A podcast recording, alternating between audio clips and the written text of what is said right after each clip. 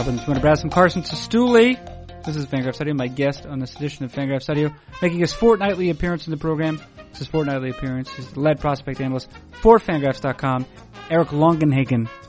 Eric Longenhagen is the guest on this program, as he does every two weeks. Eric Longenhagen endeavors to analyze all prospects of particular note. This week, pitching prospects.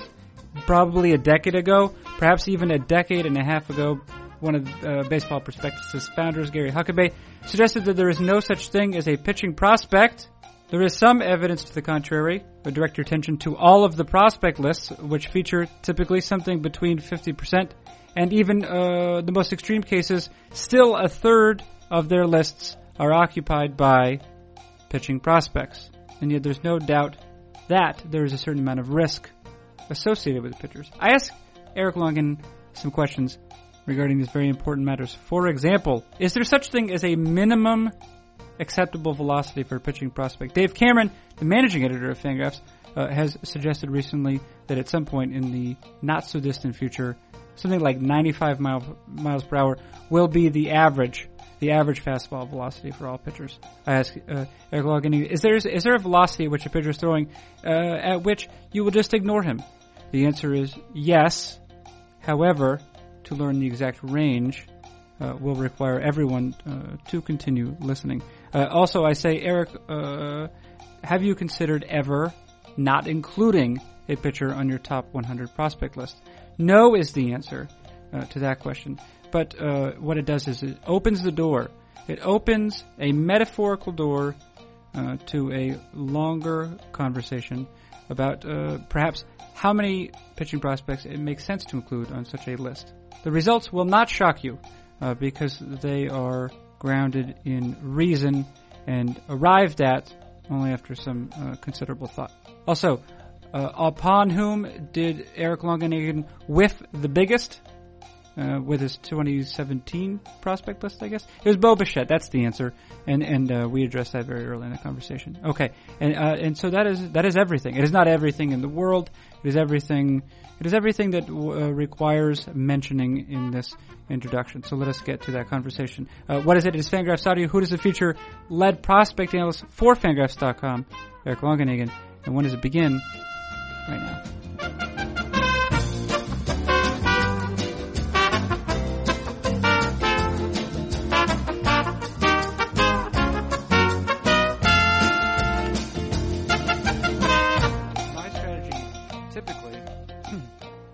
Been to uh, run kind of slow at the beginning. Well, not slow, slow, but I do. I start off.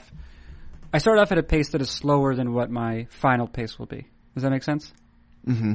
And uh, I do that because I just feel more comfortable doing it. I don't really have a great reason. And so, um, but it makes. But so last year, I felt amazing in the second half of the race. Like I was sprinting the whole time. It was great. This year, however, I wanted to leave the door open for a slightly better time, despite the fact that I had not trained particularly well. Uh, mm. And so, what I did was, I uh, I went a little bit faster early on in the race. Uh, but I did I did not have the same sort of second half that I usually do. Mm. Yeah. I uh, it was uh, so I said, well, that's too bad. That's too bad. Do you approach other onerous tasks in your life by starting them slow and sort of dipping your toes in before you really dive into them? Well, I think that's the best way to do it. Yeah, because what if uh, what if you know after you begin, uh, it turns out you don't have to continue doing it you don't want to put it, invest in all this work for nothing. Mm-hmm. Yeah. Is that how you start the? is that how you start the the organizational lists?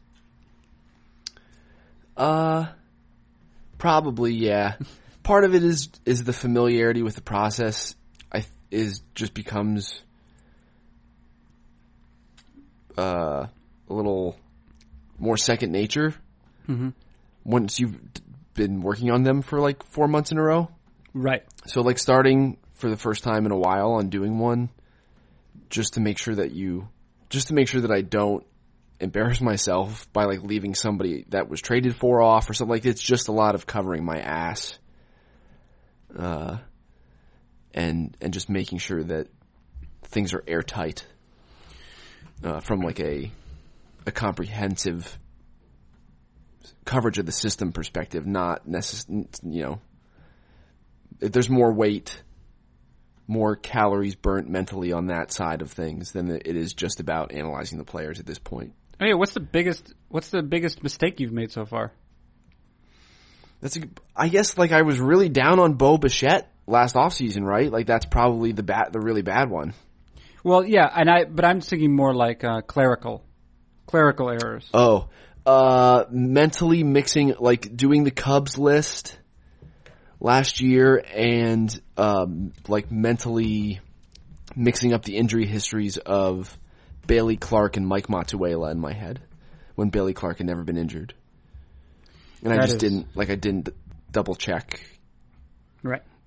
That's why it's always important with injury stuff if you can to be specific because if you force yourself to be specific then you force yourself to like look up what the injuries actually were. So you sort of make a vague comment about injury history. him, yeah, him being hurt, yeah, because he was like in the honorable mention section of the list.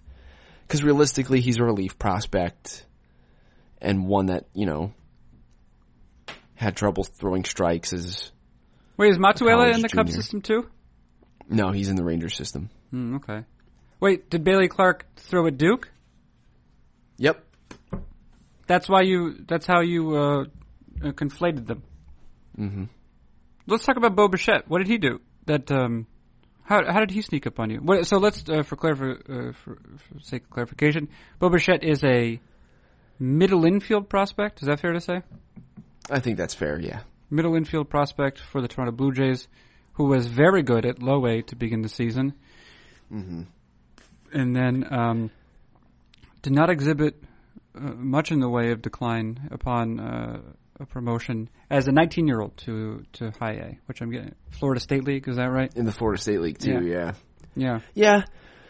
Uh, this was a situation where uh, it taught me two things. One was just a reminder, and the other one was more of a, a learn this particular thing the hard way.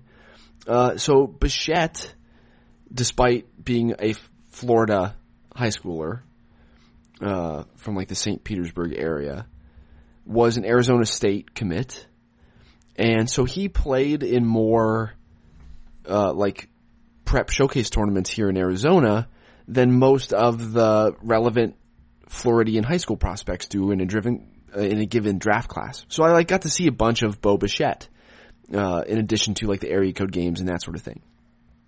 And just whenever I saw him, and you can go on YouTube and look at my old personal YouTube account and see like the video I took of Bichette at that time. He was just bad. Like really horrendously bad. You could see that the bat speed was there, but he was swinging at everything and uh, missing in a way that was very ugly. And he just had a bunch of bad at bats for me against inferior pitching. And then at area codes, uh, compared to the rest of the kids on that Southeast team, he was a little kind of chubby, unathletic, did not look the part at shortstop at all.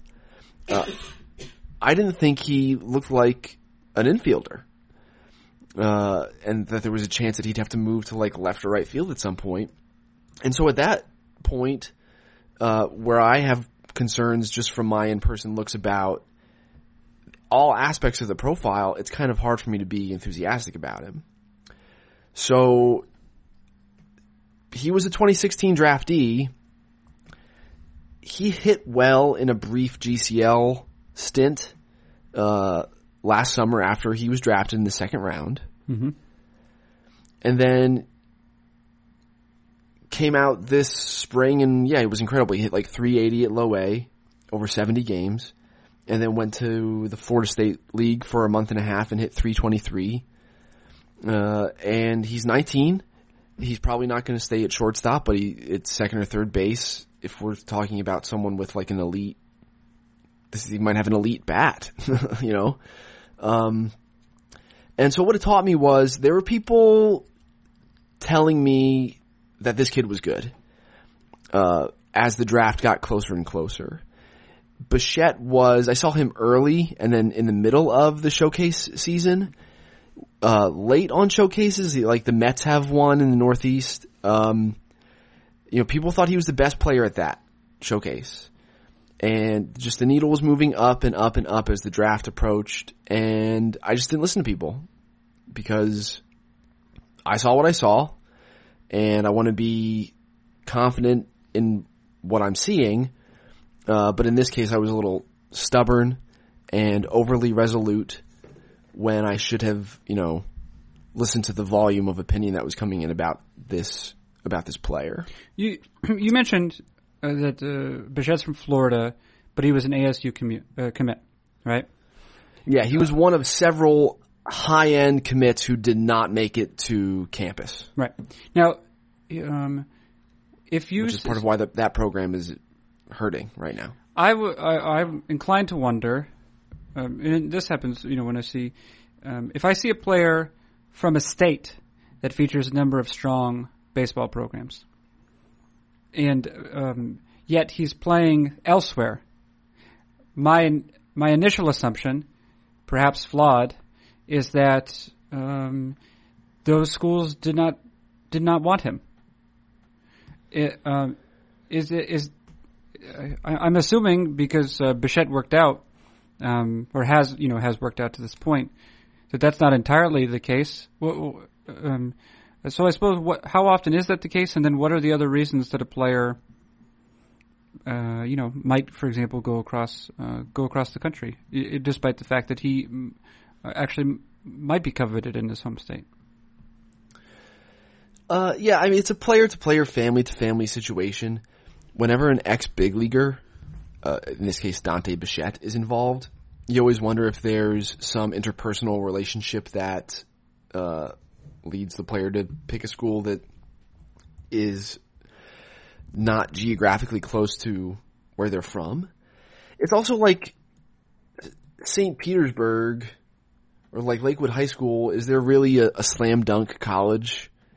in on like the Gulf side of Florida. You know, it's not like I guess the University of Florida can get whoever they want whenever they want, right? But it's not like this kid is from Dade County and going to Miami or something like that. Right. Um, and it's also possible that, uh, and I think this might be something that's commonly seen on the basketball side of things, but with AAU ball and basketball, the the baseball equivalent of that is these travel ball teams. And if there's a lot of intermingling of kids from different regions on some of the elite travel ball teams, then maybe they're making decisions about where they go to school together or sharing that sort of information with each other where uh, the general population is not. They're just sort of going to school, making, you know, they're not interacting with other elite ball players from 14 on. So geography becomes l- less of an issue than the personal relationships that have already developed between the players. And I think certain, I think for the for the elite prospects in the class, that's especially so. Yeah, that makes sense. And then maybe, I mean, it could just be something dumb like Bo Bichette heard that the girls at ASU were hot and like wanted to come here. Mm-hmm. Yeah, he could have heard that. He could have heard that, yeah. or that he was going to play as a freshman. You know, or alternatively, they saw Tracy Smith have Sam Travis and Kyle Schwarber at Indiana and do well and like wanted like when he got the job, kids commit. I don't know. Or uh, or there's a professor that about whom he was particularly excited at ASU. Yeah, you to consider that. They do some interesting. They're doing interesting energy research with algae, so maybe that was what he was interested in. Yep. Um, yeah, it's possible. The uh, all right, so you so you whiffed a little bit on Bo Bichette. Mm-hmm. Yeah, it's gonna happen. Yeah, it is. It's gonna happen. I know. I I believe. I believe that uh, you expressed some frustration during our, our, our most recent conversation on the the program. You wanted to you want to get them all right. I think is, is you said something to to that effect. Well, yeah, like it's a weird. I I think I think you have to have a healthy balance between not wanting to be wrong, but also being okay when you are. Yeah. But you just have to be, you, know, you're not listen. The baseline, right, isn't all players, right? The baseline is, you know, if you look at if you look at the uh, uh, what is it like? You, um, you, you know, uh, WAR per per uh, overall pick in the draft, right? You know, that there's a there's a you know that those estimates exist, um, and um, if you, you like your goal is to try and beat that, because that's that's like essentially I mean, more or less, not entirely, but more or less, that's the te- That's that's the way that the teams have bet on the players, right? Mm-hmm. it's very top heavy. The the war, I mean, the curve is very top. It's uh, the the wins that are produced by like, you know, the top overall pick, and then, you know, one through yeah. you know, two through ten or whatever. Um, I mean, even by the second round, you, you oughtn't be expecting much in the way of major league value. Obviously, there will be individual instances, but there are also a lot of misses. So, I think that's your baseline, right? Yeah. Okay. Yeah. All right. I just want you to be able to. Just want you to be able to. I'm also doing for the first time this off season. You have to sort of revise. You have to revise your opinions on on guys in a way that is public and meaningful. Because it used to be that I could just have an opinion about someone and it maybe necessarily, it wouldn't necessarily be published anywhere because it's just to see players, but you don't necessarily write about everyone, uh, for a given publication. And so you could just have your opinions about players and then either be right or be wrong eventually. Whereas now, after a year, I get to make a decision again on everyone. Mm-hmm. Some some players you will be, I assume, you will be revising your assessment of them. Right, but there, I will also be forced to ask myself the question: Do should I hold firm on opinion X or Y? Yeah. You know, how about Yadier out? You know, someone that I shoved way up on last year's lists. If they had a down year, how how do I you know how do I you adjust for that? Do you stick with someone like that? Yadier Alvarez signed out of Cuba is the player about whom you speak mm-hmm. uh, by the Dodgers. Is this accurate so far? Mm-hmm. And uh, I believe, uh, well, um, it appears as though you put a, a, future grade of 70 on his fastball and present of 60. This is what uh, one might characterize as an above average fastball. And uh, overall, it was a 60 future value um, grade. And uh, well, what? He was fine. I think on the overall 100 he was right, but I think like on the overall 100 he was. I think I had him in as the second best right-handed pitching prospect in baseball. So, and while I agree generally, like his season was fine, it's not that sort of. It's not like I'm like, yep, that's the he's the the best guy or anything like that. Now you actually had him as the third, but what, okay. what uh, of note here is that I had um, I had prepa- I had actually prepared a question for you about the first two players, um, or the first two the first two the top two right-handed pitchers on your prospect list from from uh, last offseason were um, mm-hmm. well of course uh, so Alex Reyes Cardinals, Anderson Espinoza in the Padres system, formerly the Red Sox system, and I I think what between them they pitched zero innings this year, right? Yeah. Isn't that right? I think so. Yeah. Yeah. yeah. And um, I, I, was thinking about this because um, you may or may not be aware. Uh, this past week, Chris Mitchell published his um, published a post essentially to the effect. I think it was called something like "the players that KATOH got right." You know, and uh, essentially mm-hmm. these are lo- looking at the 2017 numbers for um, a collection of players mostly um, about whom the KATOH projection system was optimistic, where maybe the reports were less so. And then a couple of other instances in which KATOH was pessimistic when the industry was um, to the contrary. But M- Mitchell made a, a comment that, uh, and, I, and I'm interested in your thoughts on it. he said something to the effect of, um, well, he was talking about you know the the essentially the the lack of pitchers on any KATOH list you find, right? And again, this is mm-hmm. this is derived by you know this is derived empirically, um, looking at the past win numbers, uh, you know, for, for players who uh, well, looking at their uh, what they were like as prospects, and then and then what they did as major leaguers, using that empirically to inform projections for prospects now. And I think he said that on the you know typical KATOH top 100 list, that it is two thirds hitters, right? Mm-hmm. Which could make sense to to one. I suppose it just if you were asked someone to come up with a generic list, the, and well, I can speak for myself. My inclination would be to uh, to make it 50-50 hitters and pitchers because hitting it's a binary relationship, right? These are hitters and these are pitchers. Um, but I suppose if you, well, I don't suppose. I, I mean, give, given the evidence of how um, of how pitchers develop, not just how they develop, but like uh, their exposure to injury uh, versus hitters, there is probably an argument to be made to put to to fill a list full of hitters. You know, but yeah, but someone someone in the minor leagues is going to be a pitcher in the major leagues, right?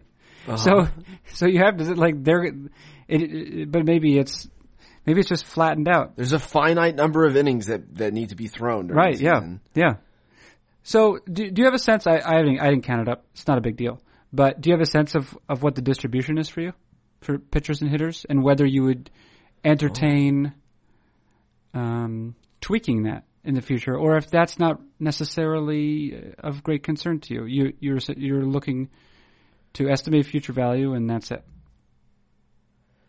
It's it's not something that I've considered before on like a macro level, like you're describing mm-hmm. about adjusting the entire landscape of you know that top 100 list or the guys with who are have 50 future value or above.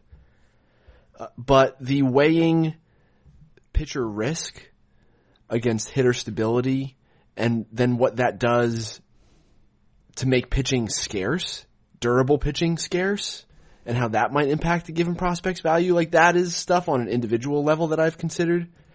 Uh, but ultimately, once I've gotten the future values, then it's just about lining the guys up in the way that I that I like right. them. Um, but uh, as long as I think as long as the process to get you use to get to an individual prospect's future value, as long as that is sound and applied in the same way to every prospect, then I think that that you're okay. Um, but you know, it's not it's not a thing that I've really thought about as far as adjusting the rankings and about how we look at prospects in general. Well, pitch, obviously pitching uh, prospects are a bit terrifying. Now, listen, I will say in clandestine fashion, uh, Eric Longenhagen and I have just um, looked at, uh, identified the distribution of your list. Okay. Do, do you have a guess?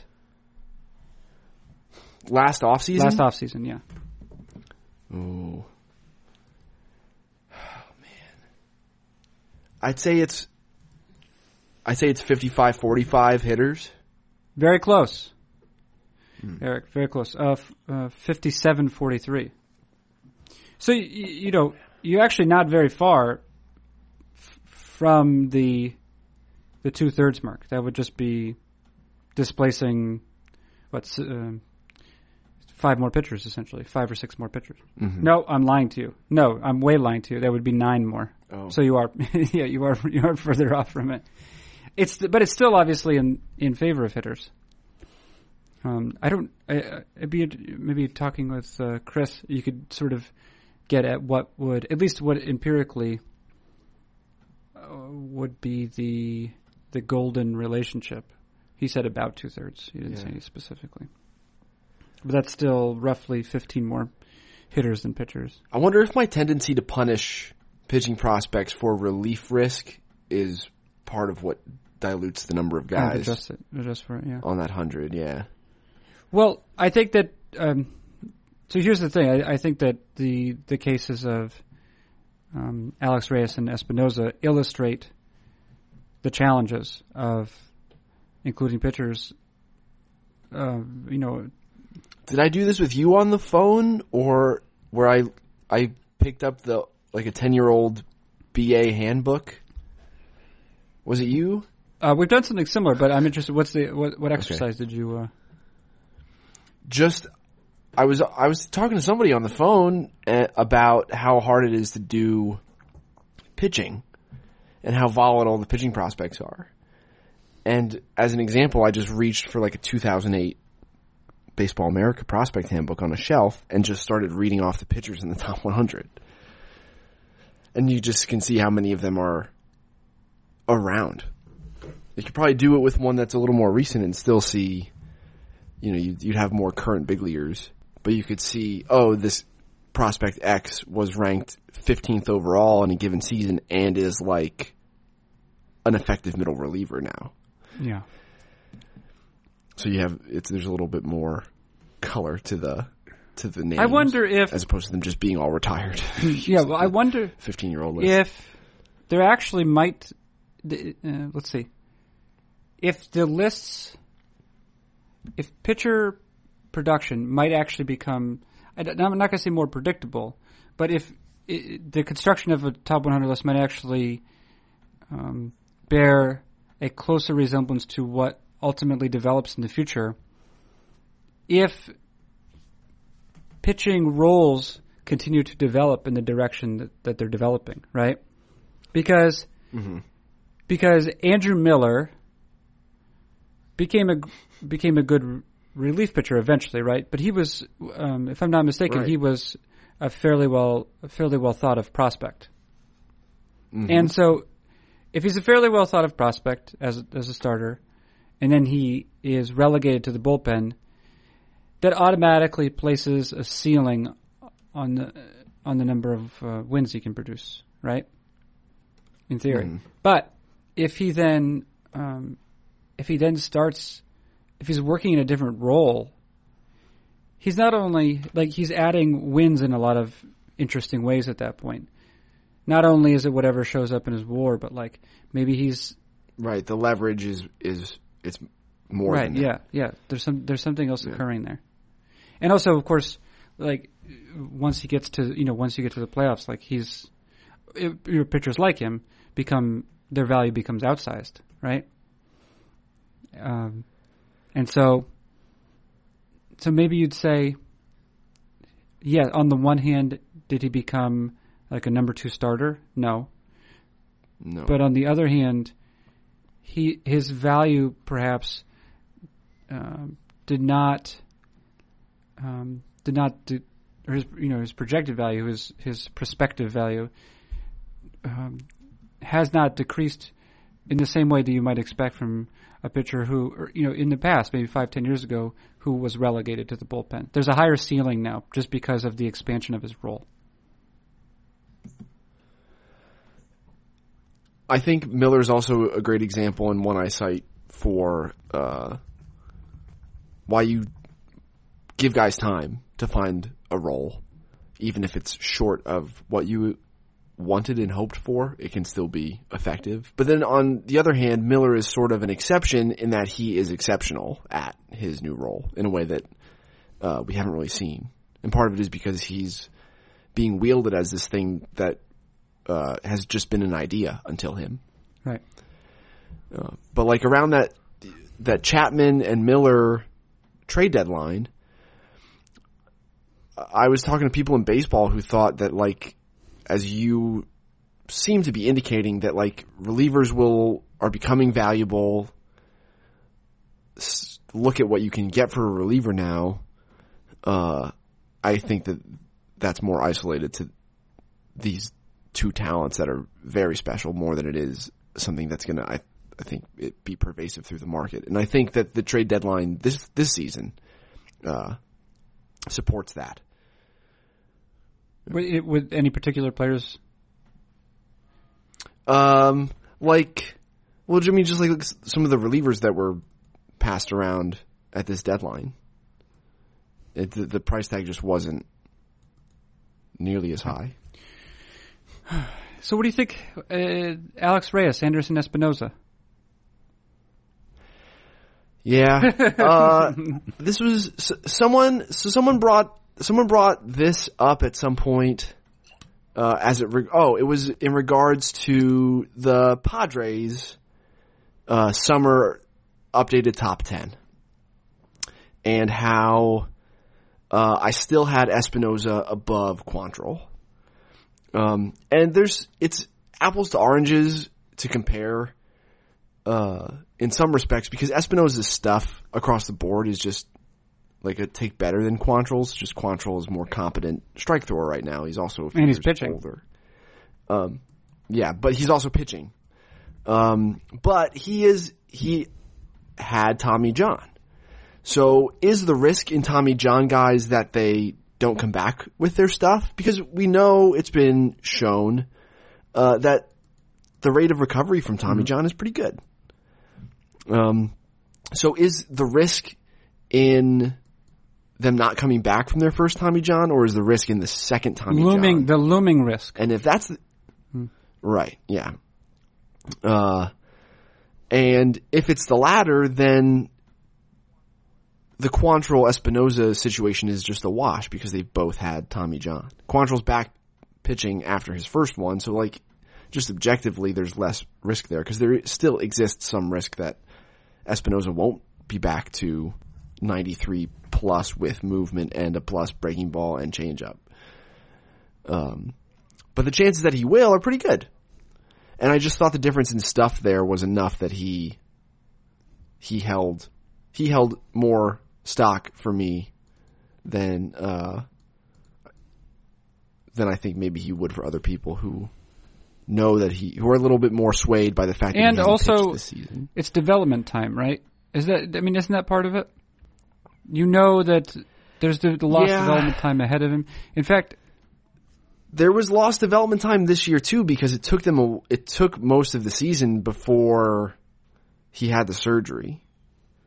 Like it, he didn't pitch all year, but it wasn't like he had TJ in April. yeah. Can I ask what was, it, was the idea that there was a thought that he they Mm. would be able to rehab him, and that was it? I heard from a, uh, several different parties involved, uh, who were involved but different, that there were they were hoping he would come back and pitch, and that early it was he'll be back in June, and then he'll be back after the All Star break, and then he's starting to throw, and and uh, yeah, I was told from a lot of, from multiple parties during the course of the season that he was expected to pitch at some point during the summer, and it just didn't happen. So they put that off, and So- then it seems as though he's unlikely to return, but even um, by the end of the 2018 season now. I guess we'll have to see. Maybe I'll see him next next instructional league. But so, and then the situation with Reyes is mostly the same. Like you have, they incur some risk because uh, there is a rate of failure for Tommy John. Like it does exist, uh, it, but it isn't that high. And but the stuff I, because they didn't pitch, I just have to assume and evaluate the stuff as it was before surgery. And for both those guys, it's Yeah. pretty incredible stuff. And of course, Reyes did it. Uh, Reyes has done it at the highest level, um, which is probably even more promising. Oh yeah. Perhaps the if there's something of concern regarding Espinoza, is that um, just far away. Just far, It's yeah, it's far away. far away. But you were obviously smitten with him. Yeah. Well, sure. Sure, who wouldn't be? People 93 to 97 with movement and two plus and two plus secondary pitches right now? Yeah. Do, Yeah. would he have been? Um, would he have been on a sort of? It wouldn't have been exactly this, but if he had been healthy to end last season, which he ended at what at low A, would would he have been on an on an express, sort of uh, um, on- a fast timetable up through the minors? Do you think? That would have involved his command developing very quickly and uh, based on what was already there, uh, I'd say no. But if the if his command would have come quickly, then yeah. Then yeah.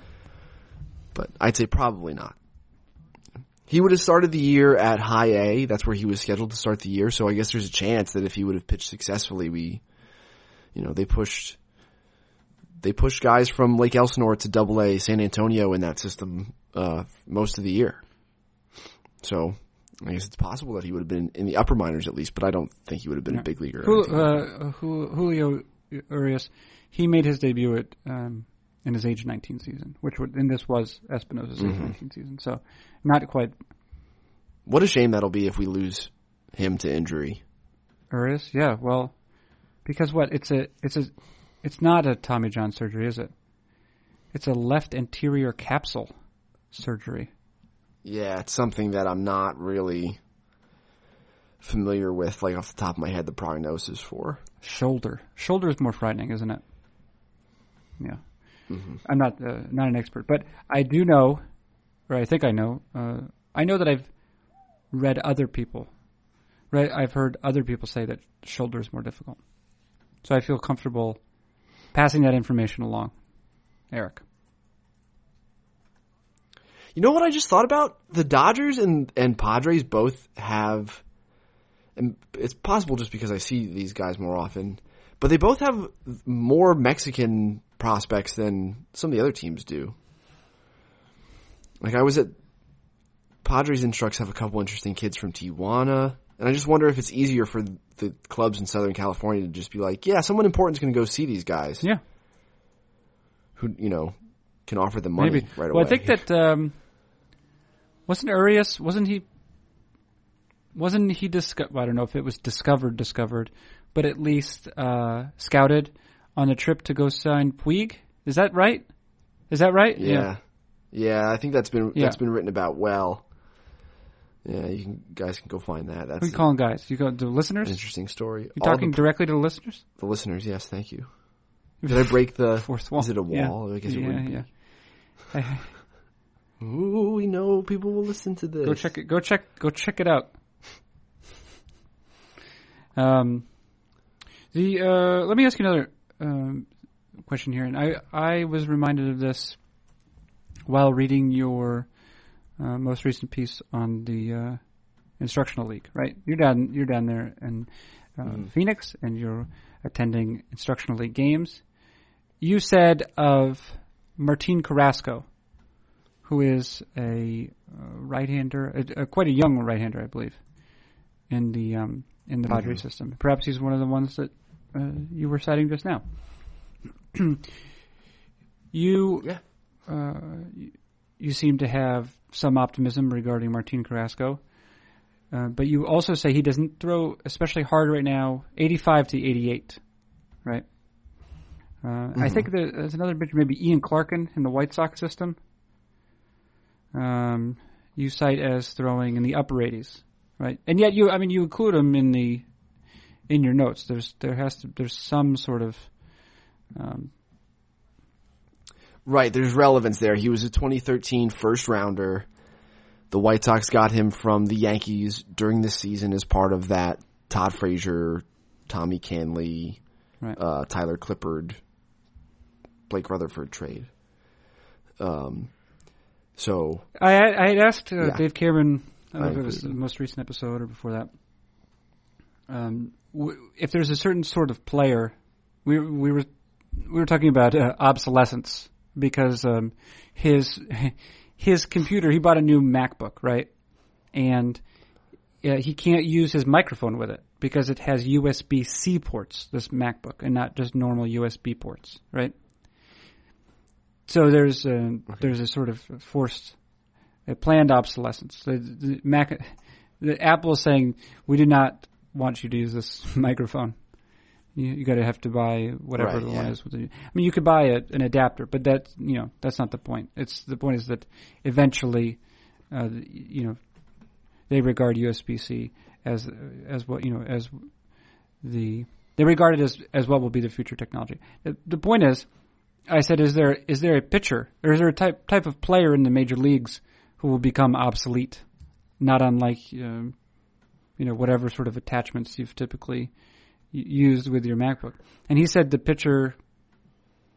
He said pitchers who throw in the 80s.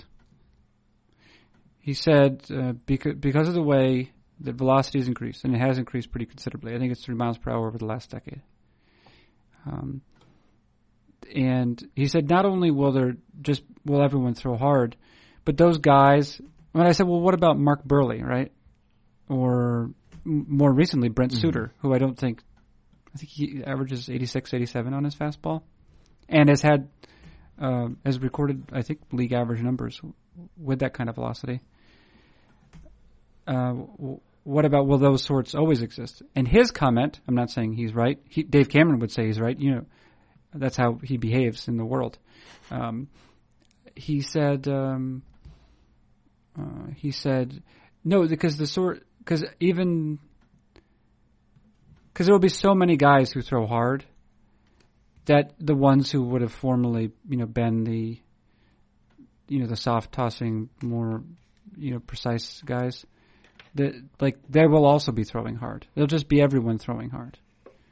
And I'm curious, I'm curious for your opinion on this. Is like, is is there no place? I mean, you mentioned again, you mentioned Martin Carrasco, who's who's who's currently only throwing eh, 85 to 88, and you consider him enough of a prospect to take some time out of your busy schedule to write, to write a paragraph about him. So you must think that there's there's some future, and I assume that part of that future uh, involves him throwing harder.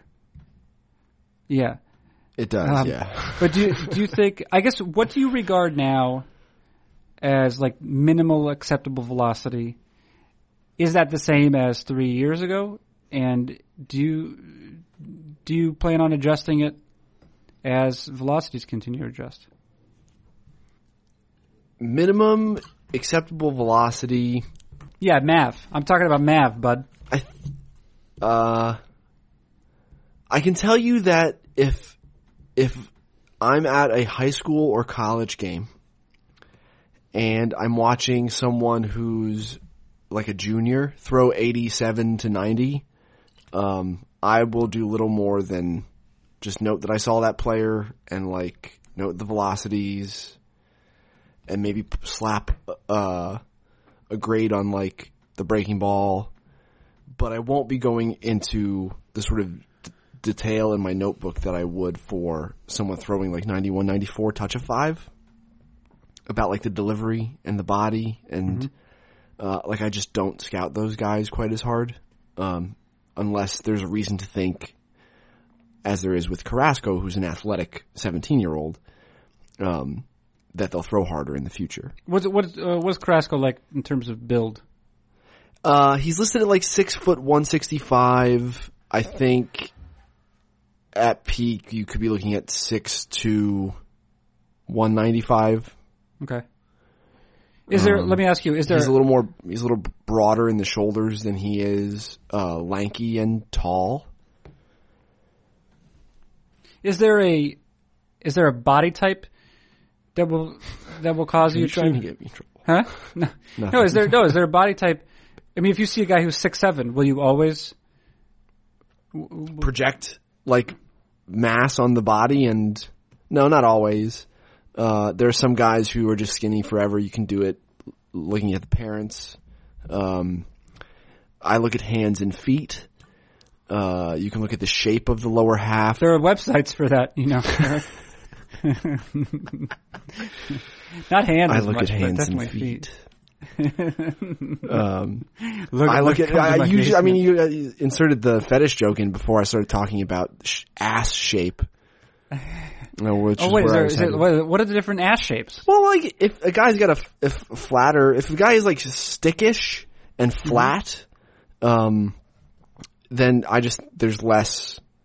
There's typically less mass added later on than if a guy is maybe a little more curvaceous and Mm-hmm. cheeky.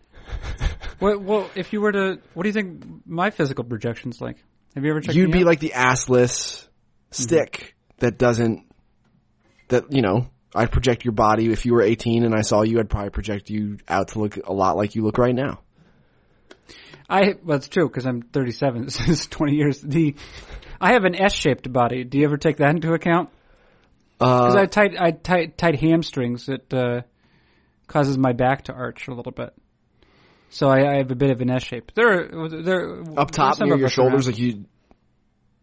you have like a little bit of a It just arches back a little bit because I got tight hamstrings. It arches back. My back, I got ar- I got I have an Where? arch in my What part of your back? the lower part? It goes in. It's kind of in, yeah. Okay.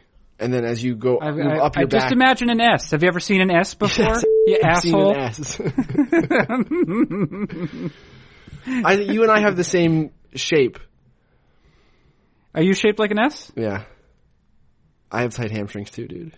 Yeah. There's there's another uh, diagnostic. We did it. What this is? We're cured. But yeah, like different bodies project in different ways. But I think what's interesting about the guys who throw slowly is that, and if we wipe out all the sidearm and submarine guys from that group, because they succeed for a different reason, that's almost independent of velocity, right? Right. um, like the Buehrles of the world, the Jamie Moyers and Jared Weavers of the world, they don't exist initially throwing that slowly. They get to the big leagues with better stuff than that. And then that aspect of their skill set starts to die, like everything eventually does. Oh yeah. And just a reminder, everyone. uh, and so, but they find other ways to succeed, and they just keep proving that they can do it at the big league level for X amount of time until they can't anymore, until they're Jared Weaver this season, and then that's you know just sort of it. So Well, I, and I, okay, go ahead. Sorry. I think you know we can look at the at a histogram of fastball velocities for starting pitchers and see that oh yes you can indeed succeed at the big league level to some degree with a 30 grade fastball or whatever but those guys route to doing that isn't throwing 83 when they're 17 The right, that's a good point. The the other uh, the other point that Cameron will make sometimes, um, and I think probably Felix Hernandez is a really good example of it, although there are many others, is that velocity allows a pitcher to buy time until he while he's learning other pitches and about command sure and and how and you know pitch mix, you know, um, um, sequencing that sort of thing. mm-hmm. So the velocity is essentially a, just allows a guy to exist yeah he gives him more opportunities to to to transform, right? Yeah. and, then and you like you, the I think the the yin to that yang is that the maxim that uh, command and a changeup can be developed with reps doesn't just apply to the guys who throw hard. It applies to everyone, which is why sometimes guys like Kyle Hendricks pop up the way they do late. Because just like everybody else, you can continue to develop your already good changeup into something elite, and your command into something elite, even though you're not one of those guys who throws hard. do you- have you ever seen Brent Suter pitch? Not, I can't see it in my mind's eye or anything like that, but I'm sure I have. No, well, I mean I haven't watched him at length. I could tell you that he's been worth two wins this this year, nearly two wins in only 80 innings. He throws 86. That's his average fastball. That's awesome.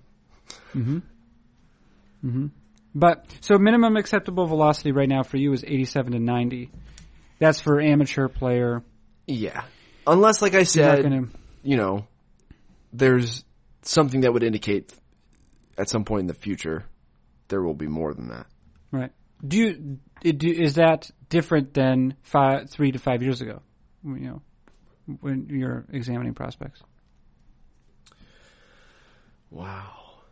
Yeah, probably. Or at least I've, my thinking on the subject has sharpened into something that is, is more correct. And I do think that, um, it's probably time to like explicitly reevaluate the way fastball velocity is graded. I, we might Oh, have said yeah, it on, well- I know I've said it in, it's what you mentioned at the back end of your initial question and people have asked about it in chats of mine. Uh, like when do you move? When do you move the twenty to eighty scale for stuff? Um, it well, I'm sure it'll be more frequently asked. Should we do it for like power output? Uh, Yeah. Which my response will be not not yet. Like I'd like to see it for longer. I just think things are really shifting. Like things are really shifting right now. Um, so I'm to hold off on that. But like on v- pitching velocity, I think we're probably at a point right where it is time to to take a look and say, okay, uh, let's move that 20 to 80 scale. Whereas in the past, I've said I think its commun- communicative value is more important right now than it being explicitly correct. Um, and that me and a scout communicating and just saying this guy has a 40 fastball and knowing what that means, even if it's not correct, is better than it being correct. Right. Yes, and I remember just a couple of years ago discussing uh, the same matter with uh, former um, lead prospect analyst Kiley McDaniel. Oh, that's Uh, right. He, he, he mentioned something to the same effect.